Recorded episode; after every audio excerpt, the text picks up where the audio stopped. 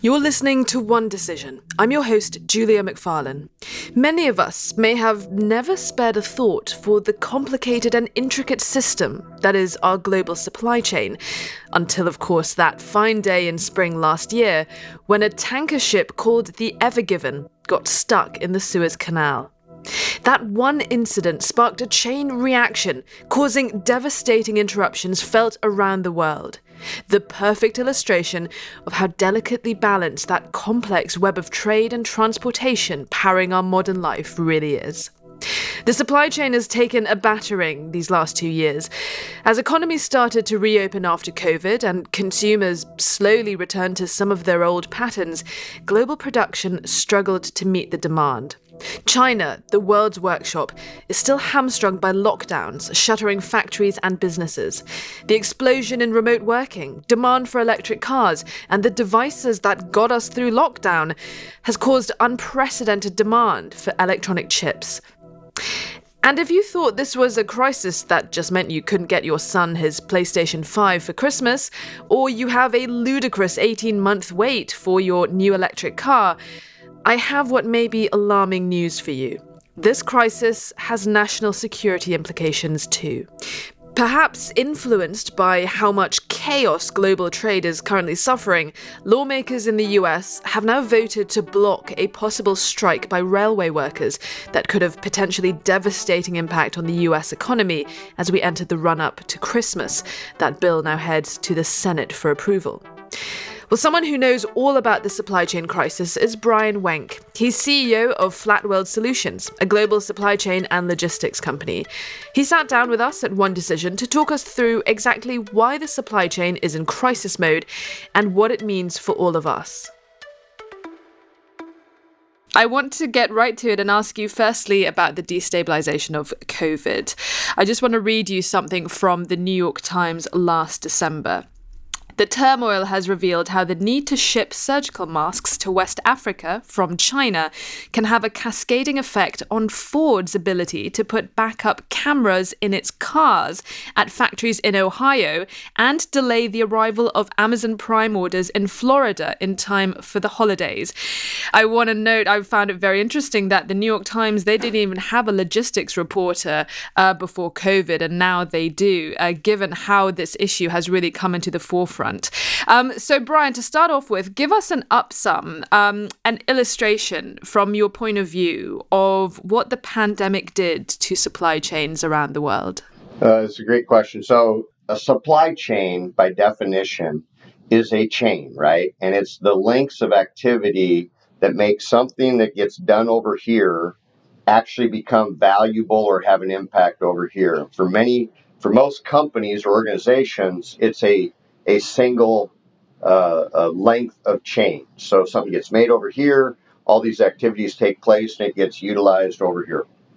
Um, but in the economic sense, and certainly in the global sense, that chain is actually a big loop. So your article speaking to how one thing happening over here impacts uh, uh, whether or not my wife gets her, her Amazon packages on time for Christmas is so accurate because that all the links in that chain are used continually, right? The containers or the planes or whatever they are from here to here.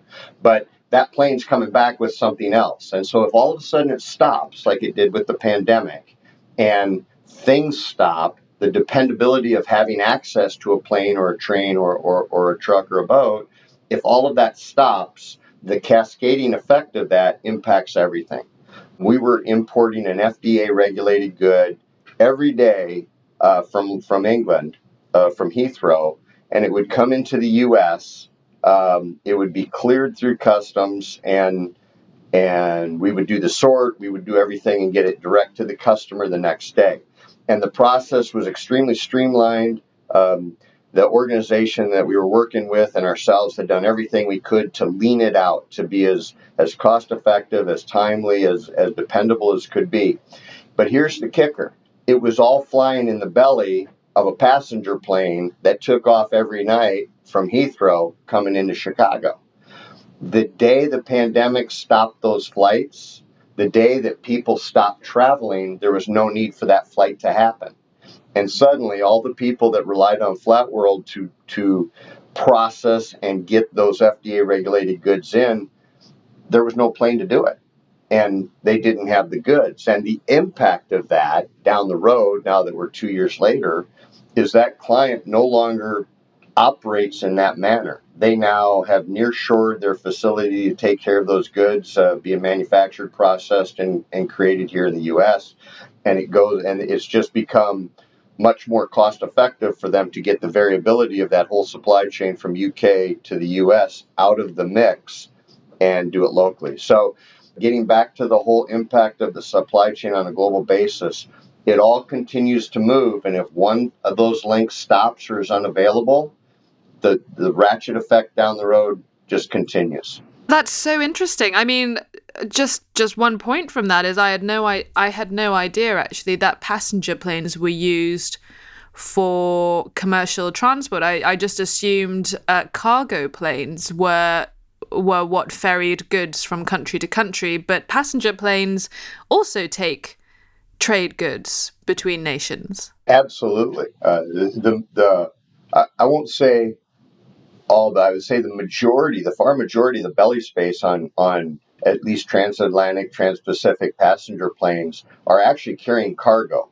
um, parcels, some mail, whatever it might be, but it's cargo in there, not just suitcases for, for passengers. Had you and I run into each other at a cocktail party in the middle of the pandemic, that'd be something I'd be sharing with everybody too, because all of those flights just stopped. They just didn't happen.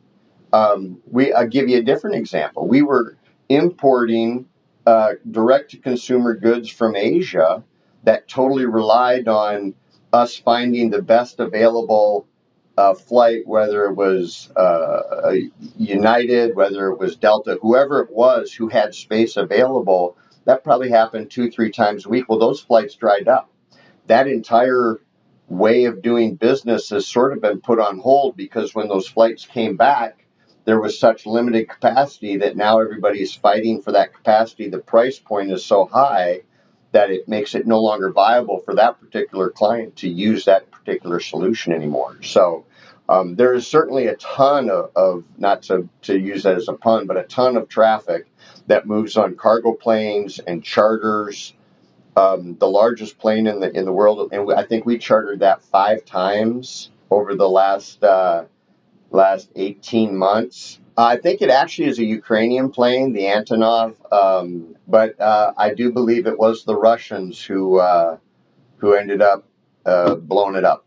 So it was uh, it was at an airport that was was uh, attacked by Russia, and we won't be nobody will be using that plane anymore, unfortunately.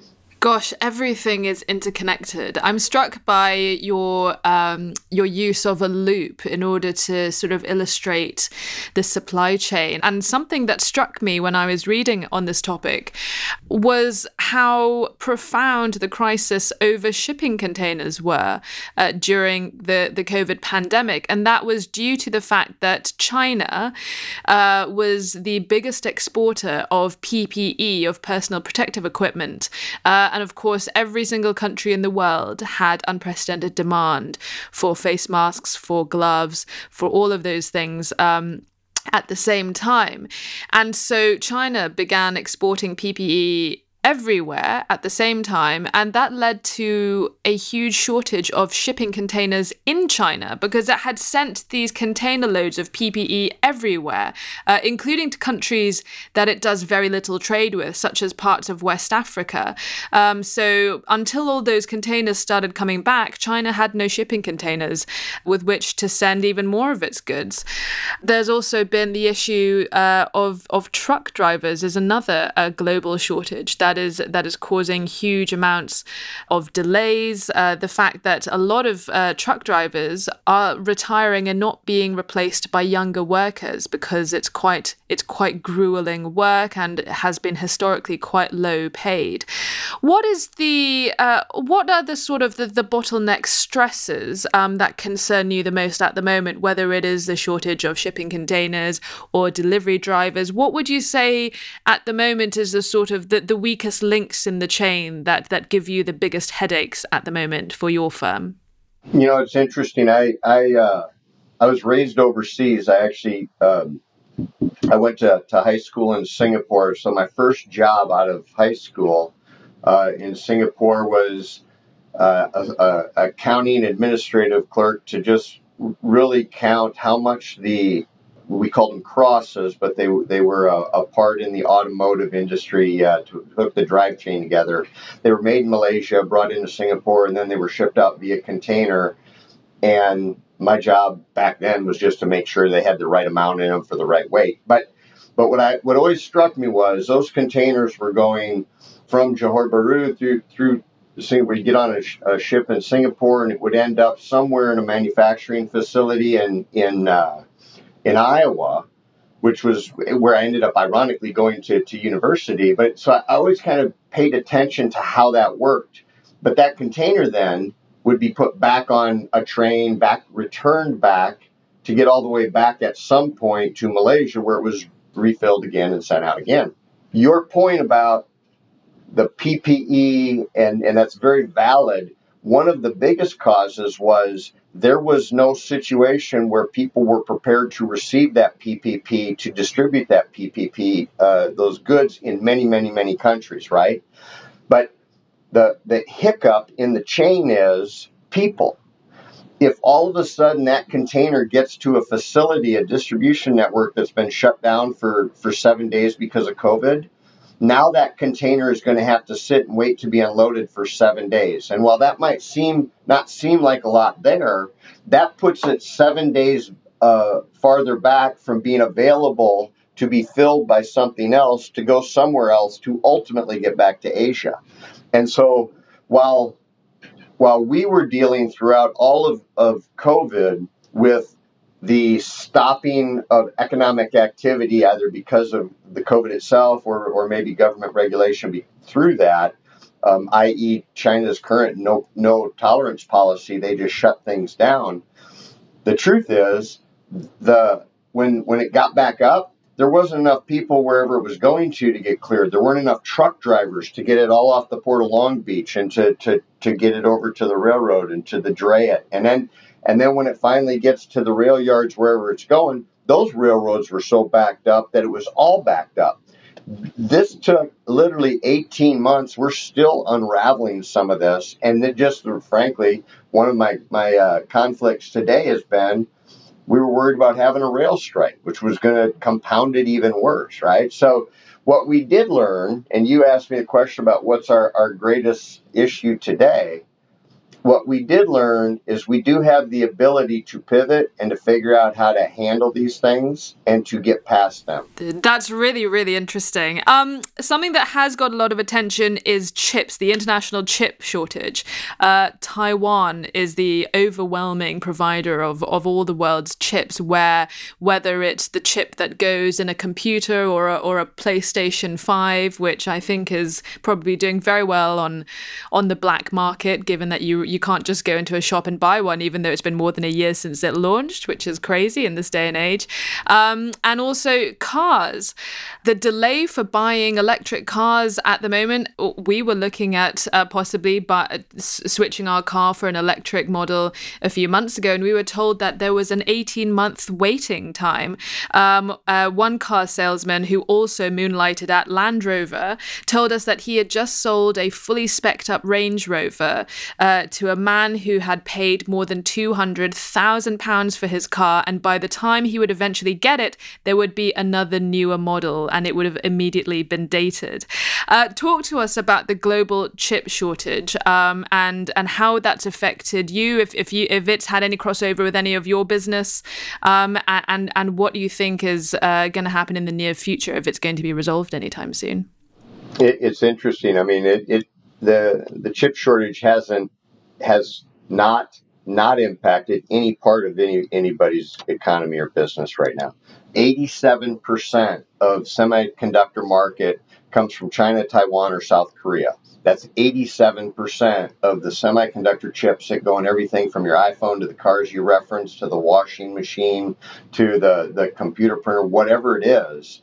It's all coming from those three location, those three global entities, right? And that's why we're all part of this global supply chain that we've got to deal with. So, um, I mentioned to you about uh, the auto manufacturer where we were bringing in product to uh, to be used in their just-in-time manufacturing of the autos, but then they had to shut down.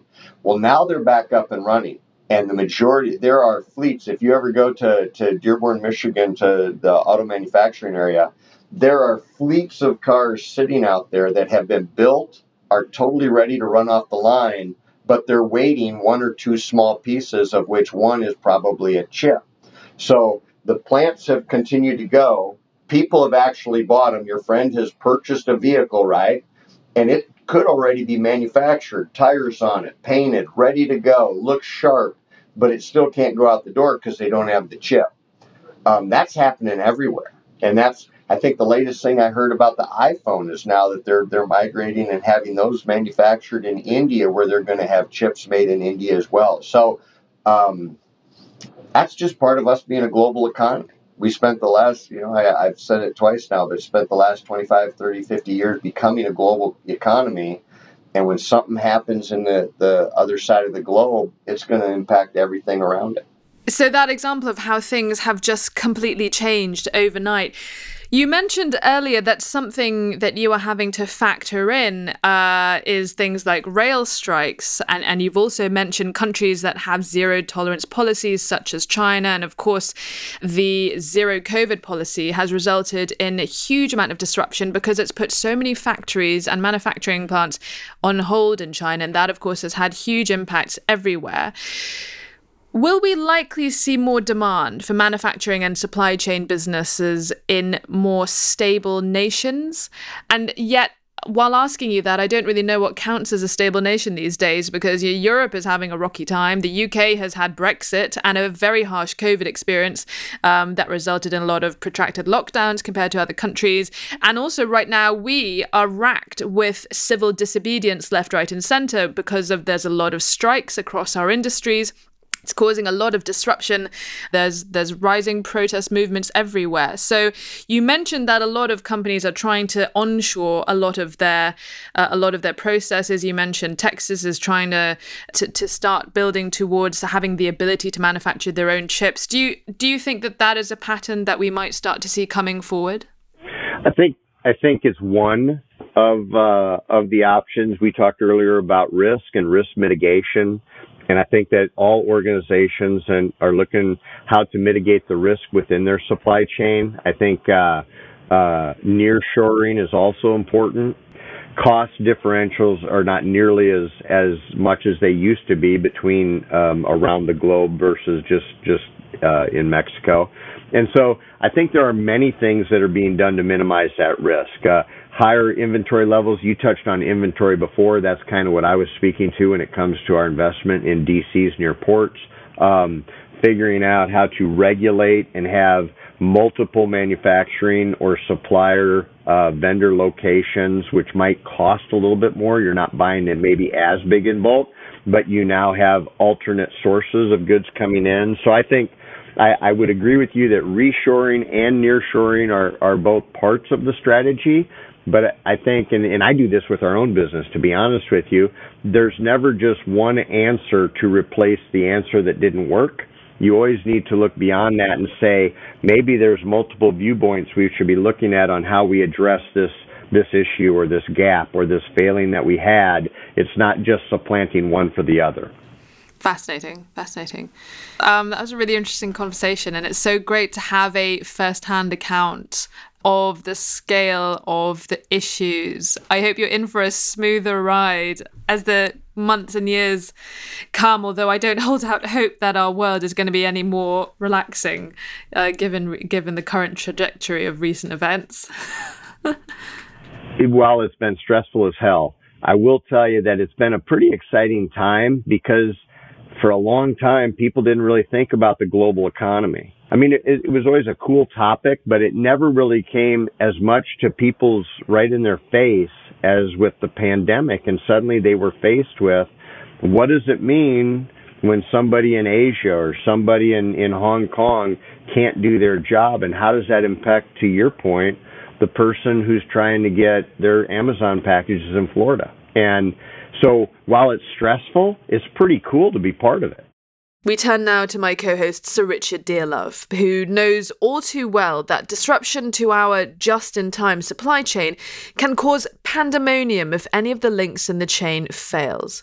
With a country like the UK, an island that imports almost half of the food it consumes, any disruption to this delicate operation can very soon go from a logistics crisis to a political and even security crisis as well. Well, it certainly occurred to me because I think I had sort of experience professionally of being aware of the extraordinary vulnerabilities uh, and our dependence, you know, on complex networks which you know globalization created.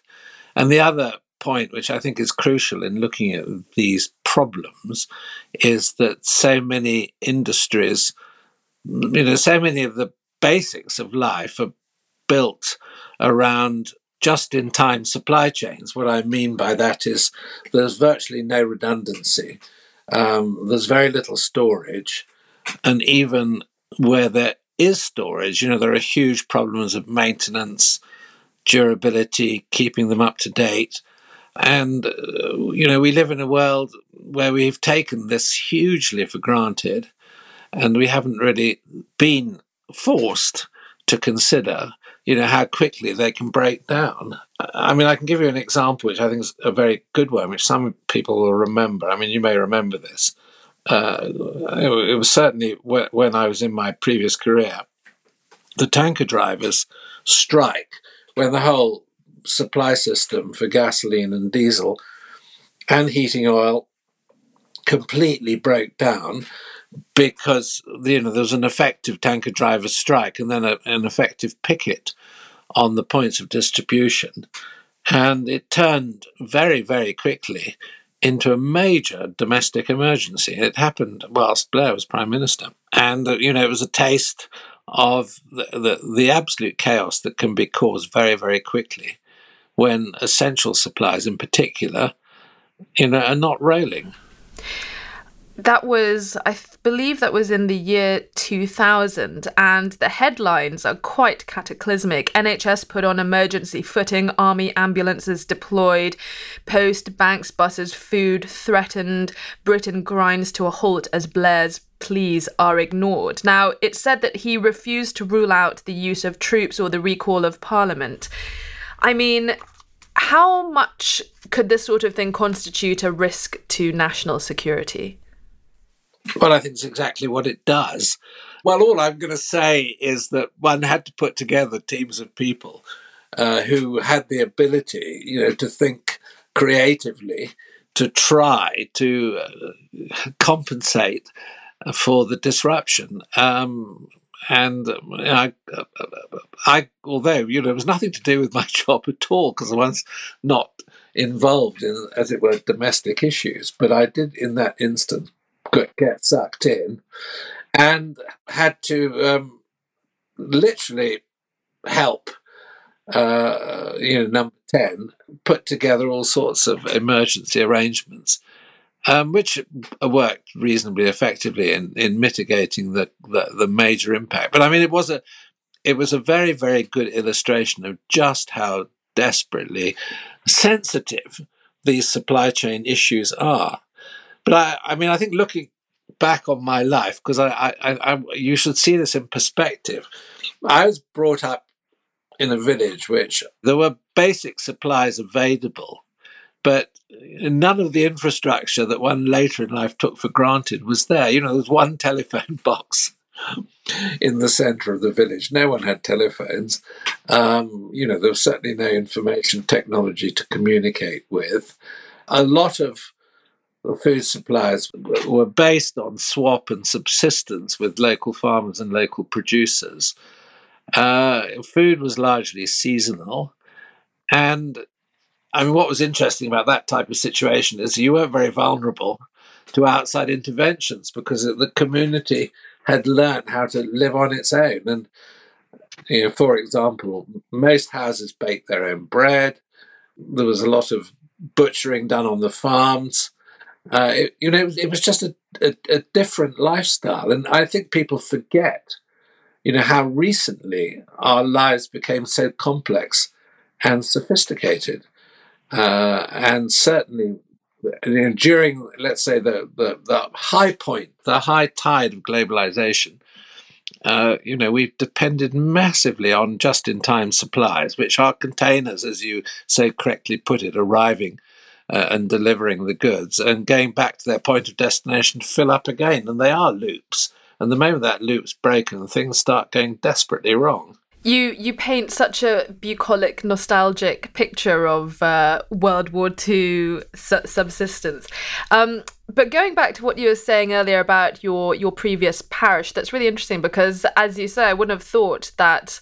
MI6 had anything to do with uh, those kinds of domestic issues. But was it more all hands on deck kind of thing because it was such a crisis? It was all hands on deck. I, per- I had a close personal relationship with the Prime Minister he basically said, "Help!"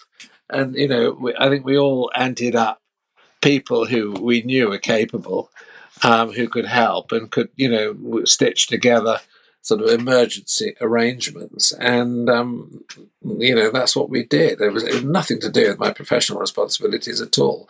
It was just that I was in a group of people who. Well, everybody was so affected by that, and I, I, I can't think of a more well, apart from COVID, I mean, I can't think of a more disruptive industrial event in terms of the day to day life of everybody uh, because everyone was so, you know, dependent on fuel supplies. Right, so that's interesting. COVID was accidental, more, uh, more or less. The the strikes that you mentioned, they were not accidental, but perhaps the you know the damage caused by them was a byproduct of, of the strikes. So the question I have for you is how would one, in theory, go about deliberately attacking a supply chain. And we've seen recently the Nord Stream attacks. Uh, earlier this month, the Swedish prosecutors came out with a statement saying that traces of explosives had been found at the sites of the multiple leaks from the gas pipelines, and that, that happened back in September. But this month, the Swedish prosecutors said that they could now confirm those leaks were the result of sabotage. And of course, we don't know who did it, but everyone suspects it was the Russians. Uh, we also saw earlier in the Ukraine Russia war, something that we talked about with Brian Wenck. The world's largest plane, the Antonov AN 255, huge, huge thing, monstrous plane. It was blown up by Russian airstrikes as it was sitting in an airfield near Kiev. And the Ukrainian foreign minister accused the Russians of being behind the strikes and of deliberately blowing up an important symbol uh, of Ukraine and Ukrainian exceptionalism. The Ukrainian state defense company that managed the plane said that the aircraft had been totally destroyed and it would be rebuilt at a cost of, I think it was 3 billion US dollars over a period of five years. So, how would one, particularly as we've seen so much of this damage in, in recent years, how would any hostile actors, non state or state actors, go about weaponizing this kind of destruction? Well, I don't want to give people ideas. so it's quite a sensitive subject in a way, but you look at a country's critical infrastructure and you look at the key points of vulnerability and you look at how well protected they are. And of course, there are all sorts of ways and means now of taking them down. Okay, you're watching the war in Ukraine, you can see the Russians trying to take down Ukraine's power uh, and water infrastructure and hitting the substations and you know knocking out towns and cities and you know all sorts of ways and means. And uh, of course the other thing now is that most bits of critical infrastructure are cyber controlled. So you're going to look at people's cyber defenses and whether you can actually get inside their systems. Uh, and if they haven't got good security, then you can cause chaos pretty damn quickly. And, you know, there are lots of famous incidents where one has seen um, accidental or natural events. I, I mean, there was a famous ice storm in New England, which took out massive amounts of the critical infrastructure. And for example, everything pretty much shut down because barcode readers wouldn't work, bank machines stopped paying out, and uh, I mean that lasted for four or five days.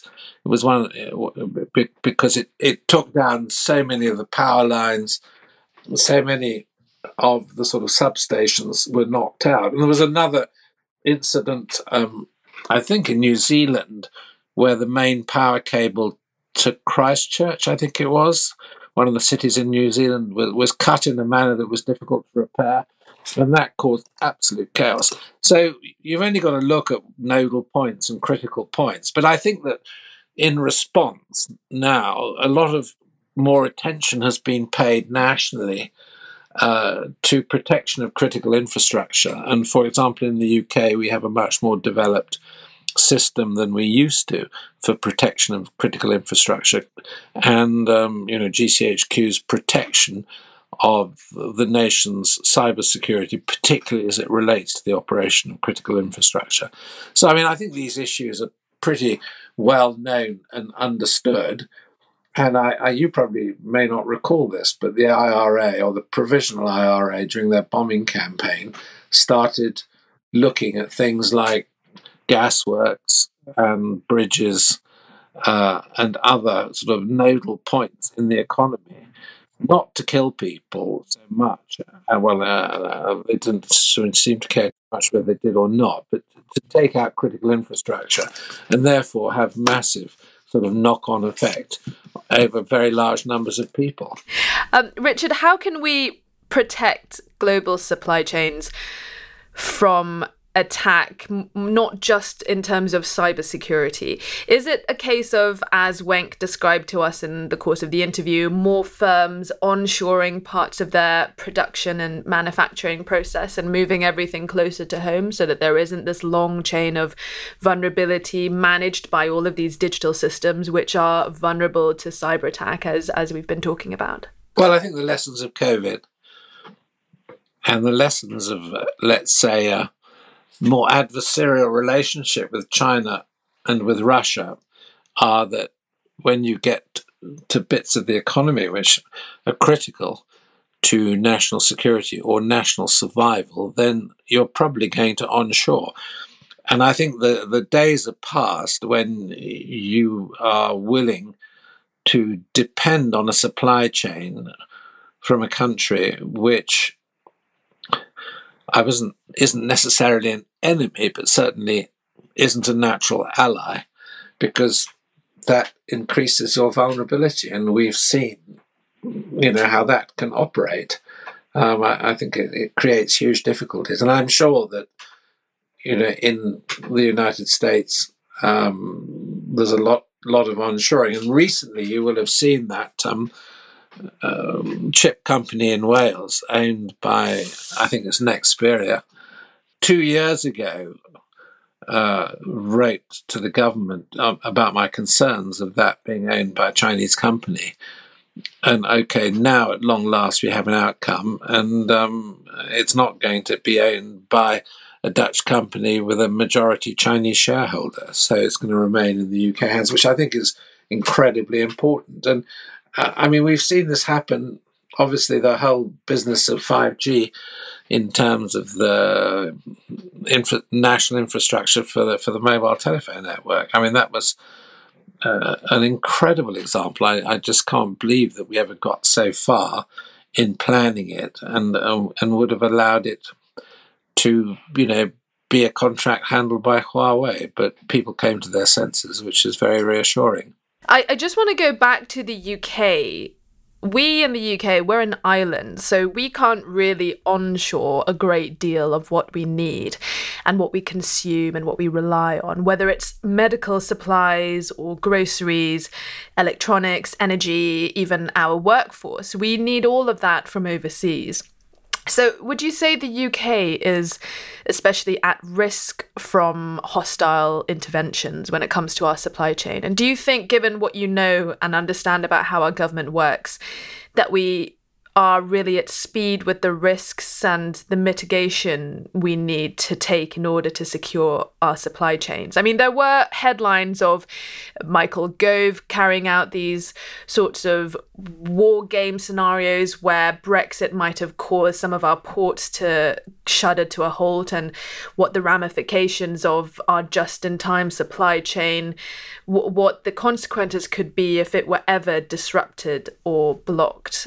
Is there a government department that is responsible for wargaming or hypothesizing or predicting uh, what happens when, let's say, our national grid goes offline? Or if air traffic control gets shut down, or if all the systems which govern our ports and airports if they get taken offline? What government department is in charge of looking at first of all what happens when that happens and what are the subsequent knock-on impacts of that? And what are the sort of the backup get back get back online sort of protocols and scenarios? It, it's interdepartmental because those problems are complex. Um, so what you're looking at is a role for the Cabinet Office. And the Cabinet Office, which, let's face it, is the sort of prime ministerial department in government, which is start multi, I mean, staffed by seconded civil servants from all sorts of different parts of government. And if there's an emergency like that, or if there's a growing emergency, growing concern, it's going to be a COBRA which stands for the Cabinet Office Briefing, whatever it is, um, you know, will, will come together. And I mean, obviously, during the Cold War, there was a whole infrastructure uh, that existed, um, which could be wheeled out in the threat of war. Um, I don't know. A lot of that really was dismantled and went by the board. It's interesting to speculate now with war in Ukraine and nuclear threats being made by Putin, whether some of that's being put back in place. But I mean, we have neglected over years uh, the sort of Cold War infrastructure, which which was you know emergency government and where you went and when there was a threat of nuclear war, and it was all very highly secret and highly classified. I think a lot of it now has come out in the public domain. The books written about it, and uh, people have visited the installations that were built and all of that sort of thing. But it, it, it, it, it's been run down and it hasn't been used. But I, I wouldn't be at all surprised if there's a government committee now sitting and considering what might need to be recreated or what might need to be put back in place. I think that's really fascinating. I'm sure the Queen has a. Oh God, we can't say that anymore, can we? I'm sure the royal family have their uh, their doomsday scenario plans, but the the rest of us need to need to get to grips with it as well. I think that's really intriguing, interesting thought, if a bit gloomy to end on. well, once upon a time, I was part of all of that when in my previous life, but it, it you know it didn't interfere. I mean, it, it, it, it you know maybe once or twice a year something happened, which was uh, you know re- reminded you that all this stuff was there the probability now is that it's it's been dismantled, but I would say there's probably some consideration about recreating something. That's it for this episode of One Decision. If you enjoyed this conversation, why not subscribe to our podcast so you never miss an episode? We have new drops every Thursday. From me and the team, thank you so much for listening. See you next time.